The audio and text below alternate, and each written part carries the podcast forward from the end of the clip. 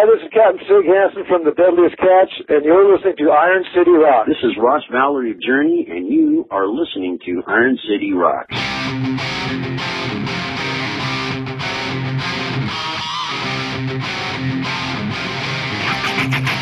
Hi, this is Wild Mick Brown, and uh, I'm the drummer for Dokken and Ted Nugent, and you're listening to Iron City Rock.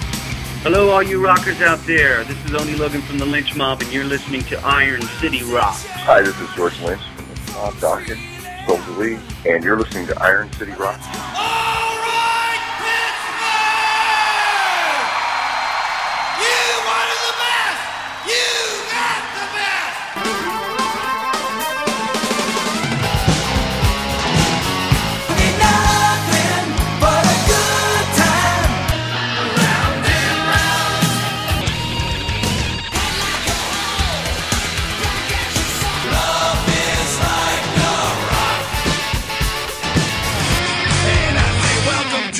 Hello and welcome to episode 114 of the Iron City Rocks podcast. I'm your host, John. The Iron City Rocks podcast is a podcast devoted to promoting Pittsburgh's rock, hard rock, heavy metal, and blues music scene.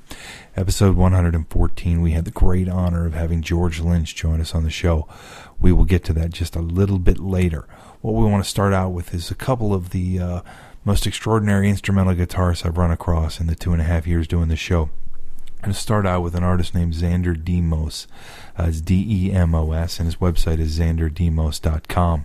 It's a track called Right Angles. It was uh, mixed by CJ Snare, who had joined us on the show uh, just a few weeks back. CJ Snare, the singer of Firehouse, uh, talks about this project as well. So we were uh, delighted to get a track from Xander uh, to put on the show. And also following that up is a guitarist who had been on the show once before, Don Moore.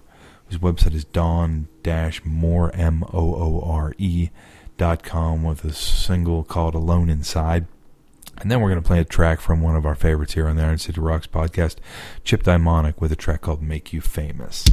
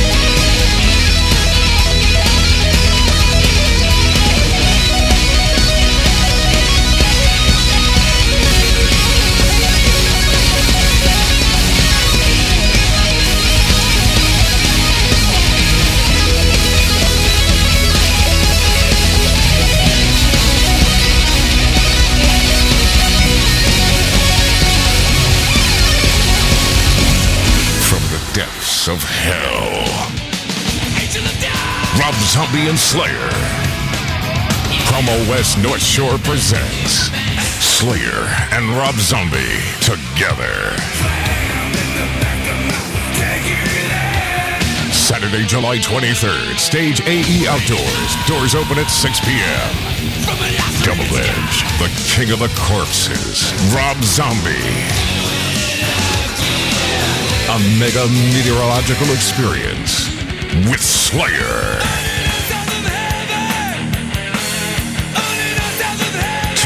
Full sets. Saturday night, July 23rd at Stage AE Outdoors. People of Earth, prepare yourselves.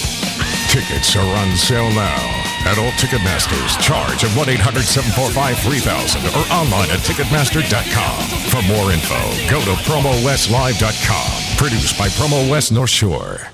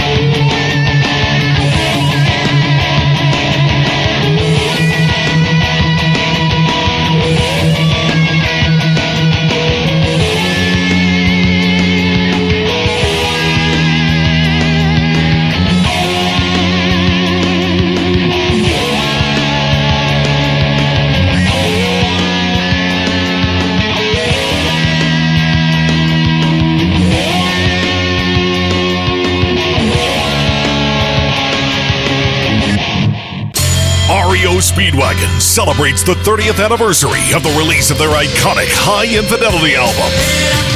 September 18th, 7:30 at Trib Total Media Amphitheater at Station Square.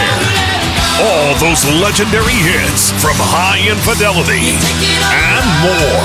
Reserve seats are on sale now at all Ticketmaster locations, Ticketmaster.com, or by calling 1-800-745-3000. Presented by Drusky Entertainment and Pittsburgh Concert Group.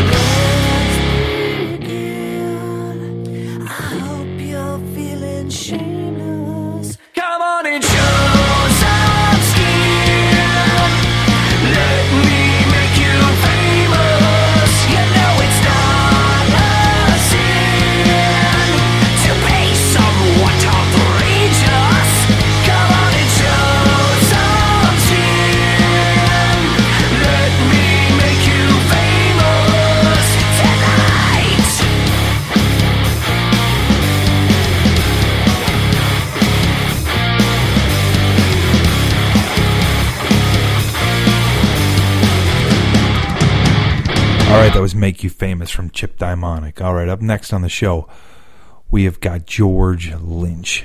Uh, we are pleased to announce that IronCityRocks.com will be presenting the Lynch Mob at Altar Bar on August 9th. Uh, Chip will be one of the bands opening the show that night, so that's why we wanted to give you a little taste of Chip. Uh, George also has a new album coming out in July. It's called Kill All Control and uh, you can get that at uh, myrocketscience.com i believe is the uh, label. I'm sure you can get it on george's website as well.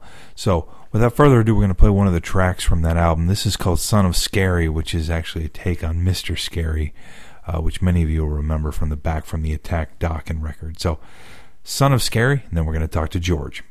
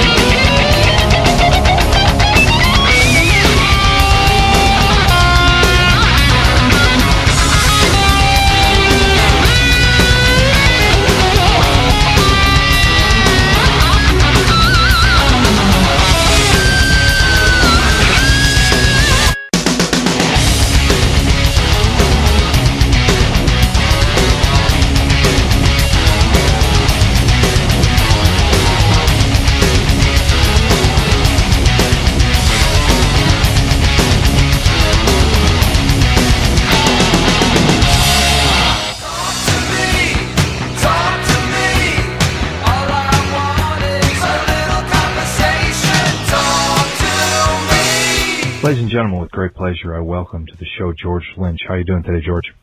I'm doing great. Great. Hey, I wanted to get in touch with you. You've got an album coming out uh, kind of middle of July, uh, solo album called Kill All Control, and wanted to kind of touch base with you and find out a little bit more about the project. Um, maybe you could just give us a little background on how the album came to be. Um, well, it initially started out uh, as a Souls of We record, uh, follow up to Let the Truth Be Known, uh, with London LeGrand, myself, Adrian Haas on drums from Paramount 5000, and Nick Speck from a band called Run Run Run. Mm-hmm. Uh, and then we also have additional guitar player that we use for uh, live, uh, Jimmy Waggle. Okay. And um, the idea was that you know the band has always been sort of a uh, um, sort of a pushback to what people generally view me as and what I represent musically, uh, coming from my most commercially successful music, which was and Sure. maybe the first Lynch Mob record, or the first couple Lynch Mob records. Mm-hmm. Um, and you know, of course, in the last couple of decades, I've evolved a little bit, or devolved, however you want to look at it, as a musician and as a as a person, and and I'm always making music and putting out records. Um, Mm-hmm. some of which are not well known, but they're still gratifying, and and and um, so, um, and this is one of those records, and it, um, you know, we create music that is important to us and talks about things that are important to us. That's the title.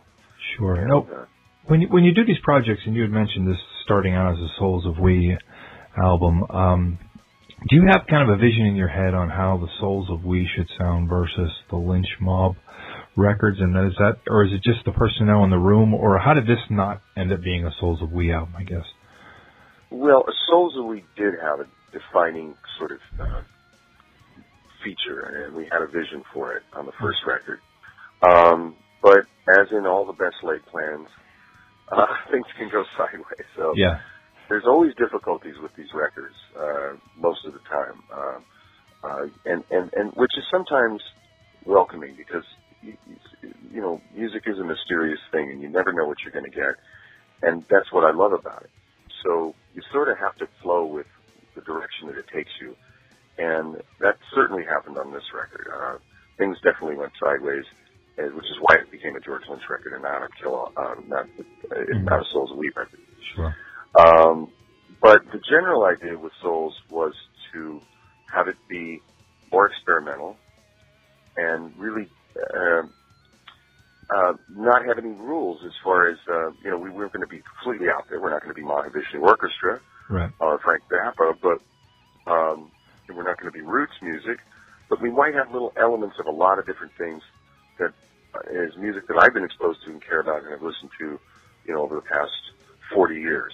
Sure. So, you know, it, it, sometimes you listen to it and you're kind of like, well, if you're old enough to remember, it may remind you of something, you know, back from the late 60s or early 70s and some of those great bands. Mhm. Uh, or it may have hints of some newer stuff, you know, that the, there's a little bit of sugar in there or something, you know, a riff Yeah. or something. Kind of go, not, not the song itself, you know, Certainly. like that, but, you know, might imply something a little heavier with, you know, the, the drum tempo or, or the time signature or the riff or something. So, I really the idea with it is where we're, we're with Dokken and Lynch Mob, the music defines us. We define the music. We let the music do the talking, and I think that's Right. what it is. That's a pretty wide. It's not a very narrow vision, but Mhm.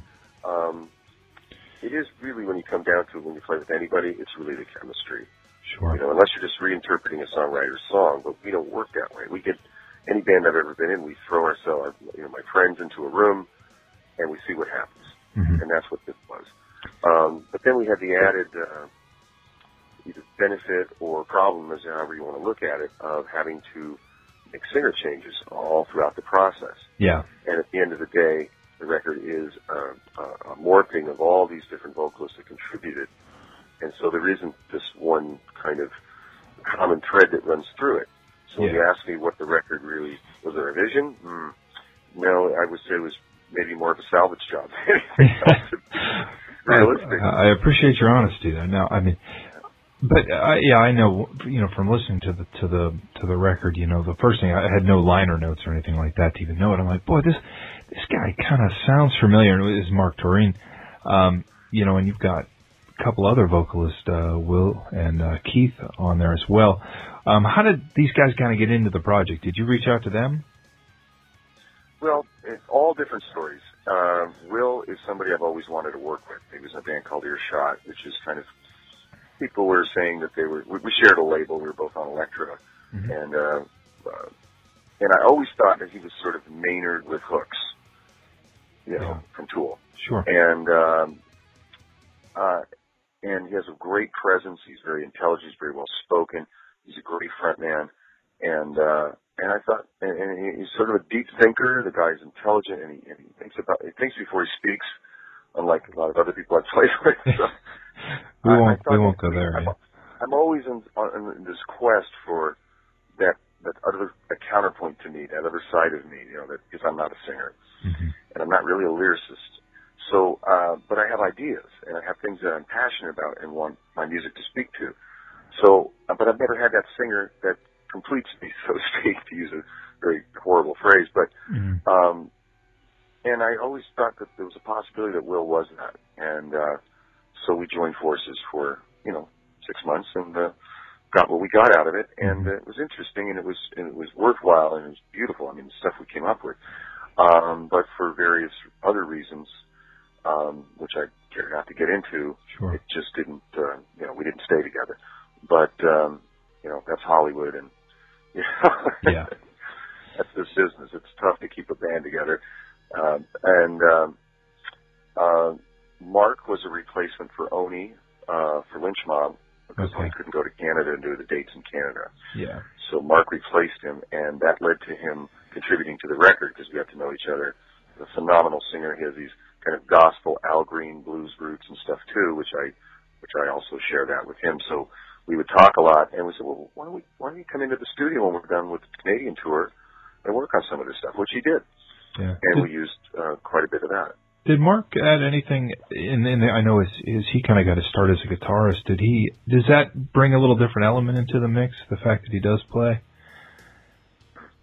No, no, he, he's strictly vocalist on this. Mm-hmm. Okay. He's a really good guitar player, yeah, absolutely. But uh, it's been kind of fascinating because usually guys that are good guitar players that are singers or play something else in guitar want to be recognized as that. And Yeah. uh, he let me do my thing, which I think is important. You know, I've got that kind of covered. That's kind of the point of me being in the band. Sure. Yeah. That's it's your name on Just the because product. you Yeah. can doesn't mean you have to. Sure. And he got that, which I he was very respectful in that sense, and I appreciate that. I, on the other hand, like to make everybody happy, and so if somebody has something to offer, I try to be very democratic Sure. about everything, and uh, well, in fact, insist on that. So if you have something to bring to the table, absolutely bring it if it makes it a better, you know, we have a better result, if you know, even with song ideas, I mean, you know, I'm not the, you know, I come up with the bulk of the stuff, but uh, you know, it's, I'm, I'm always asking people, you know, you got anything? What about here? You got an idea? You got something you could bring to the table? And uh, so, um, if anybody- anybody wants to make a contribution, I mean, we, we never say no, you can't because that's not your job. Sure. Now, one of the songs that obviously jump off the record, I think, for anybody who's followed your career is "Son of Scary." Um, I guess the, the obvious question is why now? What what kind of prompted you to vi- revisit that all these years later? Uh, well, I, you know, back in the Dokken days, I was a big champion of, you know, all for one, one for all. I was really about equitable, equitable splits, and that was really the struggle, internal struggle with the band. And I was basically the mouthpiece and the pushback to Don, who wanted the lion's share of everything for all the wrong reasons. And, uh, and, uh, I was really the one sort of, you know, the, the biggest proponent of keeping things equal.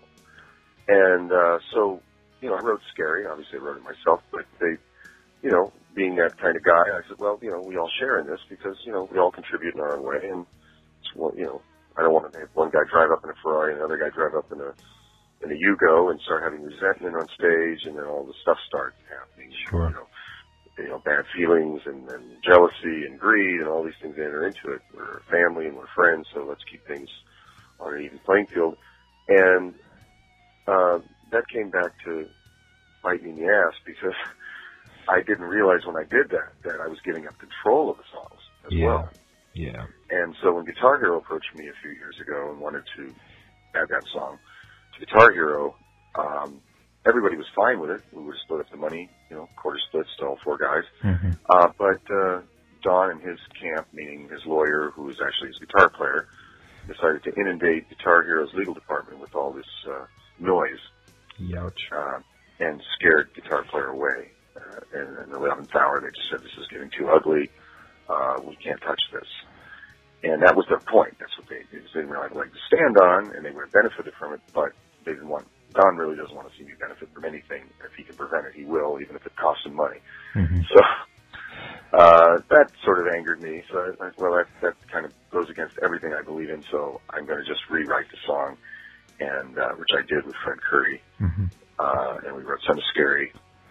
And um, and uh, the irony is that after we finished that, the Guitar Hero had gone out of business. you finally got it in there. I have to maybe try to salvage it with rock. But I Band. guess Don gets the last laugh, huh? well, I don't know. I don't know about that. It can uh, stick to an antivirus commercials, maybe. Um, yeah. the on the uh, record. did you um did you produce this album or did you work with an external producer?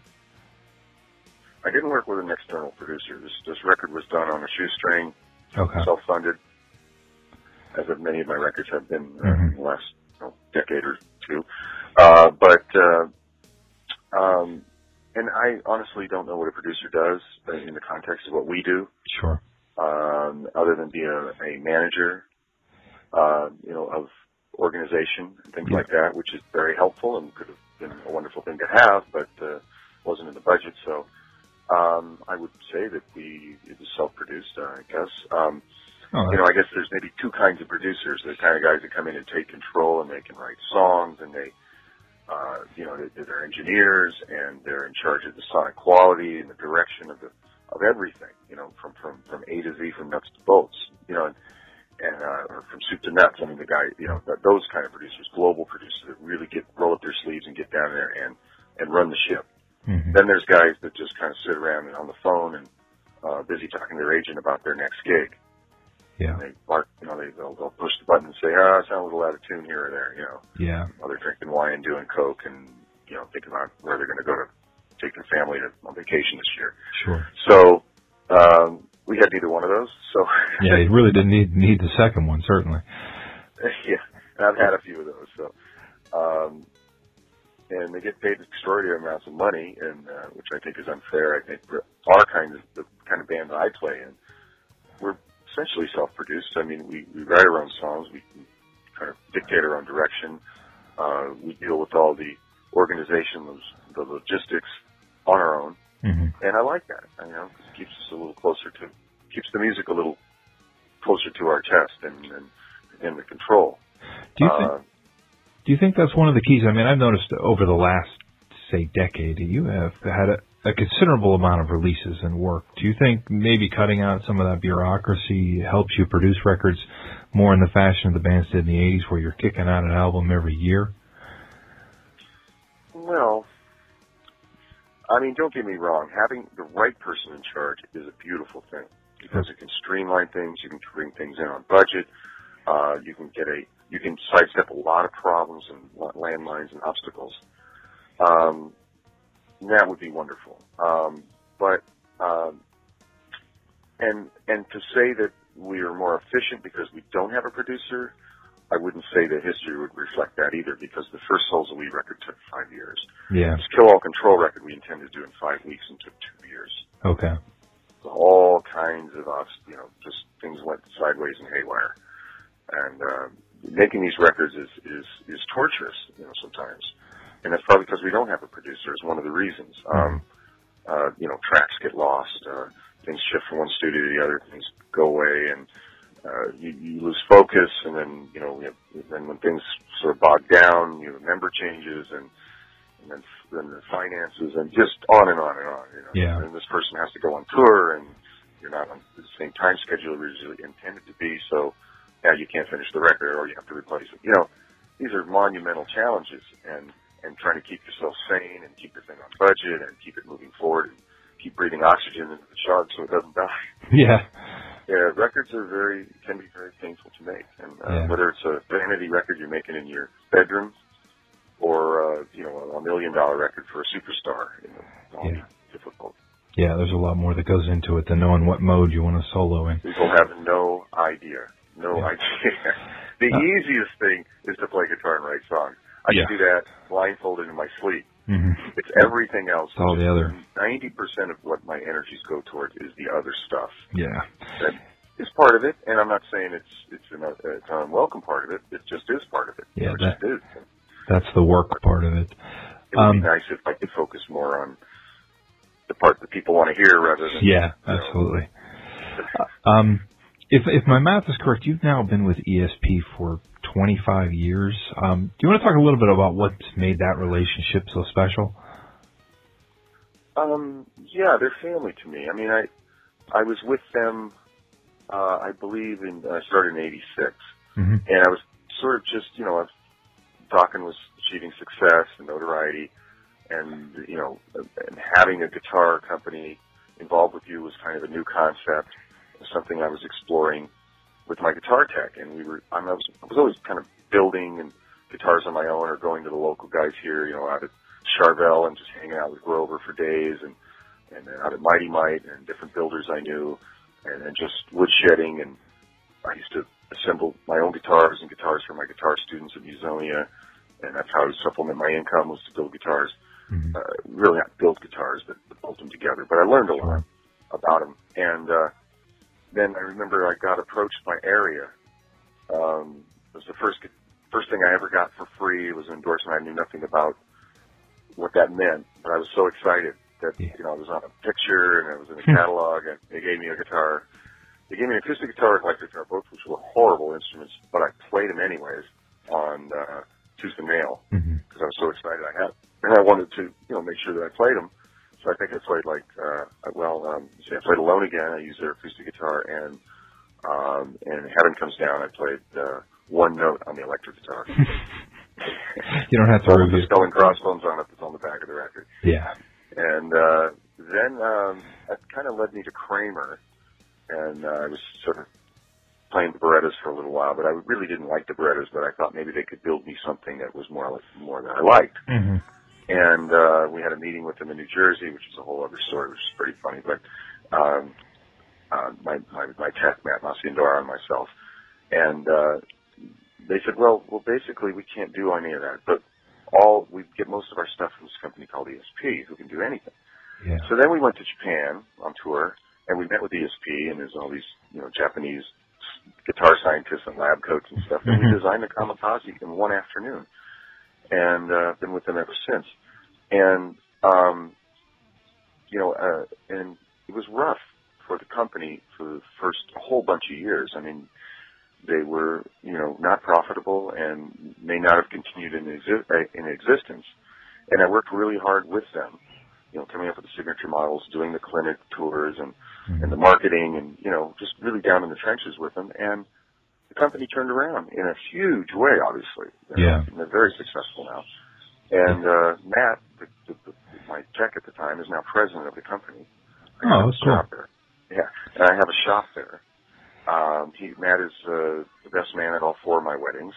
Uh, he's the godfather to all my children, and we're deep personal friends. And and uh, you know, so I'm they're they're they're friends and family, and I have a lifetime commitment to the company. And uh, it's just a beautiful symbiotic relationship. Yeah. And uh, they've even given me the liberty of building my own guitars.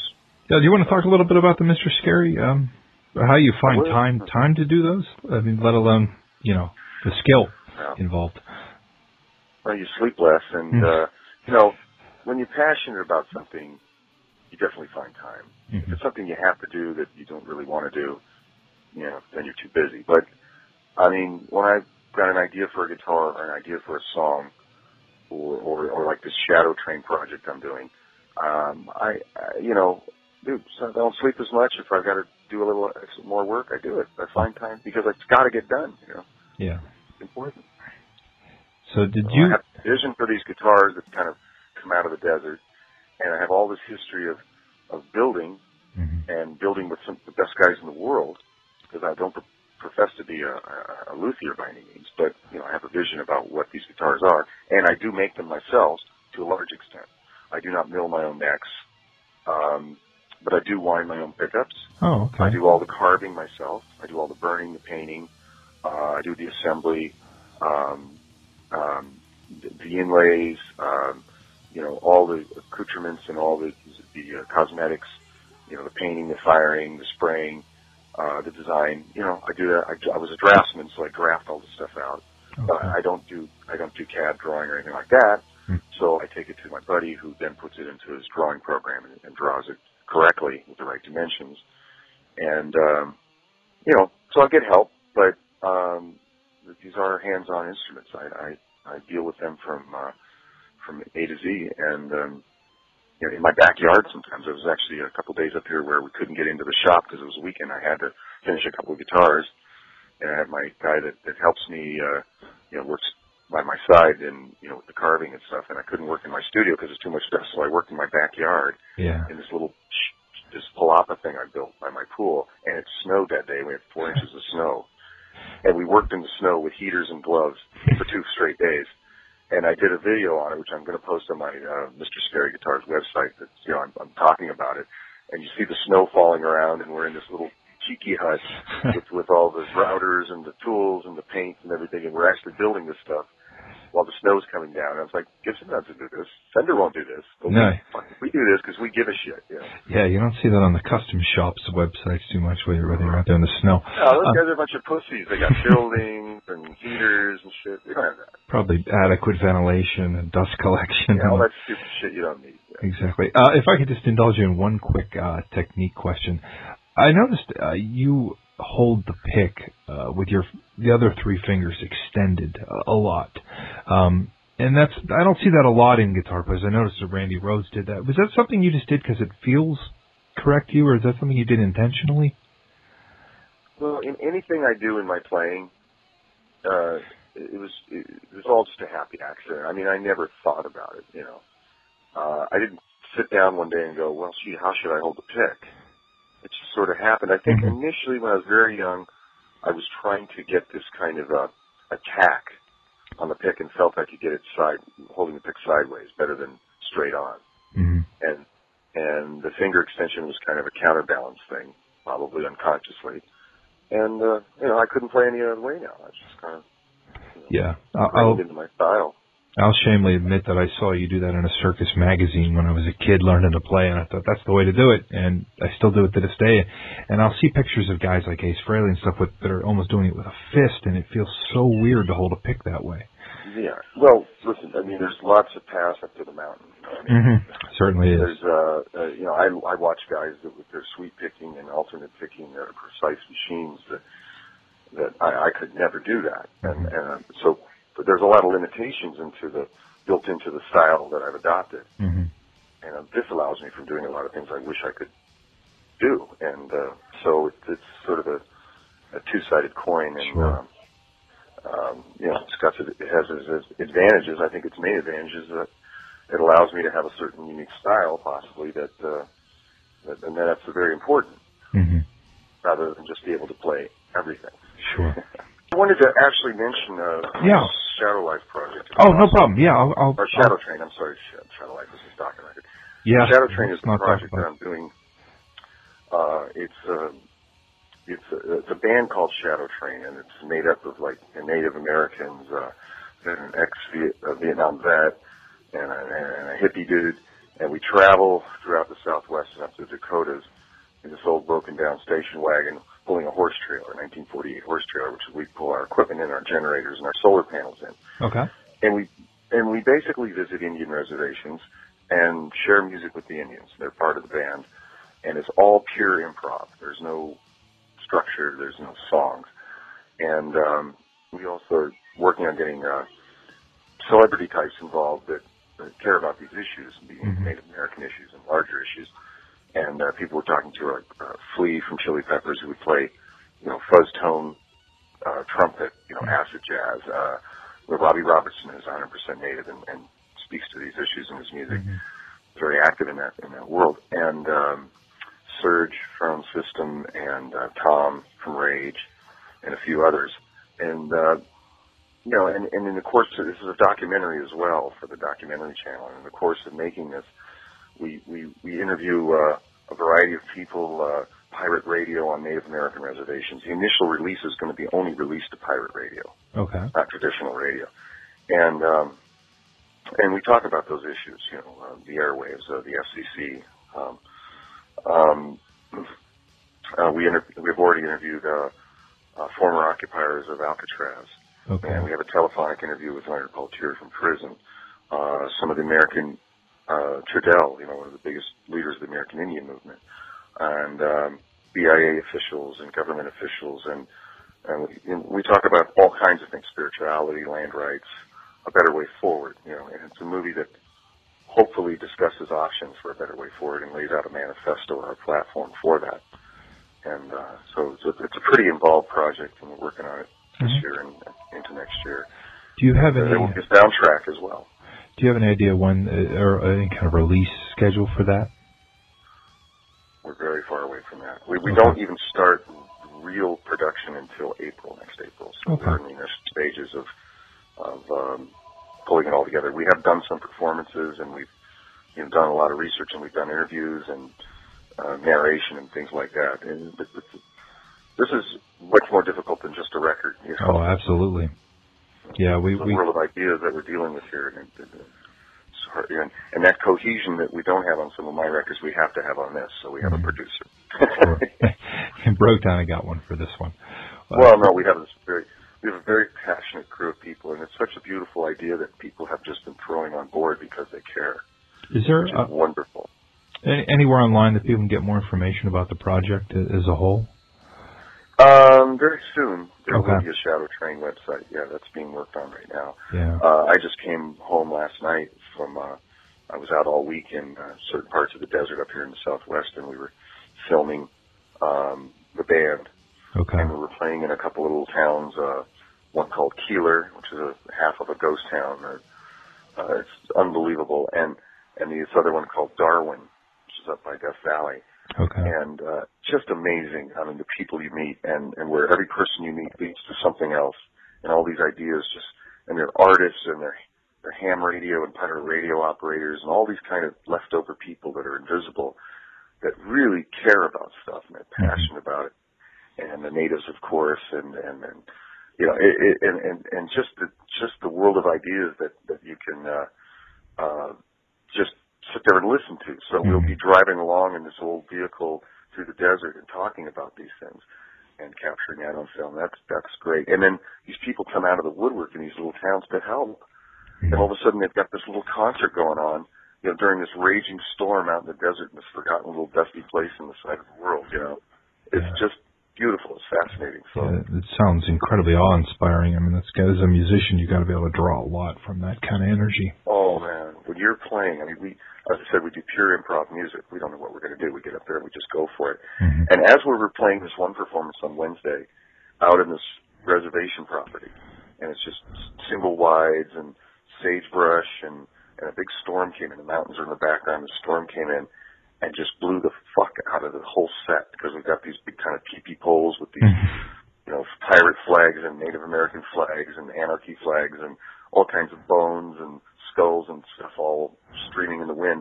And the whole thing came crashing down in the middle of the crescendo of the song performance. It was unbelievable. You couldn't have designed this on a Hollywood set. I mean, Yeah, you uh, got to get was- everything shattered. It missed us. Nobody got killed. No equipment got killed in the making of this film, but it came real close. And we didn't miss a beat. We were so engrossed in the moment Mhm. that we didn't even realize it had happened. Everything was crashing down around us. It was pretty fascinating. Yeah, We sounds-. Yeah, did did anybody get that on film by chance? Yes, I did. Ah, excellent. hmm We're looking for that. At least we can maybe hope for that. If it doesn't make the if it doesn't make the documentary, maybe we can see that on YouTube at some point. That sounds really cool. It'll definitely make the documentary. That was the highlight of the day. Are you kidding me? Yeah, There's an analogy there somewhere which we have to explore. yeah, You know, Oh, the great. crumbling of the machine so that something new can emerge. yeah. Excellent, excellent, George. Great. Um, anything else you want to touch on, I think we're good. George? Thank you so much. It's been a real honor talking to you. Thank you too. All right, Okay, you take thanks care. word out. No problem. Bye bye. The unmistakable sound of the Goo Goo Dolls. July 27th, 6 p.m. doors, Stage AE Outdoors. playing all the hits as well as songs from the new album Something for the Rest of Us. The one and only Goo Goo Dolls. With special guests Michelle Branch and Parachute. July 27th, 6 p.m. doors, Stage AE Outdoors. Tickets are on sale now at all Ticketmaster locations. Charged by phone at 800 745 3000 or online at Ticketmaster.com. For more information, visit PromoWestLive.com. The Goo Goo Dolls with special guests Michelle Branch and Parachute. For more information, stop by GooGooDolls.com. Don't miss your chance to see the Goo Goo Dolls. Brought to you by Promo West North Shore. Their musical legacy spans over four decades. The Doobie Brothers. In concert, August 18th, 7.30 at Trib Total Media Amphitheater at Station Square. From all those sing-along classics to music from their new hit CD, World Gone Crazy. Reserve seat tickets are on sale now at all Ticketmaster outlets, Ticketmaster.com, or call 1-800-745-3000. Presented by Drusky Entertainment and Pittsburgh Concert Group. All right, a giant thanks goes out to George Lynch for joining us on the show again. IronCityRocks.com and Drusky Entertainment present the Lynch Mob Altar Bar August 9th. That is a 21 and up show. Uh, as I mentioned earlier, Chip Dimonic will be on the bill as well that night. So you can go to IronCityRocks.com, find out more information. You can follow us on Facebook, uh, Twitter, both of which were just Iron City Rocks and uh, get all this information up to date. Also, keep an eye on our contest page. We still have a few open contests. We have uh, tickets to see Amon Amarth and the Goo Goo Dolls still available. And uh, I know for a fact we'll be running some sort of giveaway related to the Lynch Mob show. So be sure to check, uh, especially Facebook and Twitter, if you want to get up to the minute information. Uh, and I want to thank you all for taking the time out of your day to listen. Take care.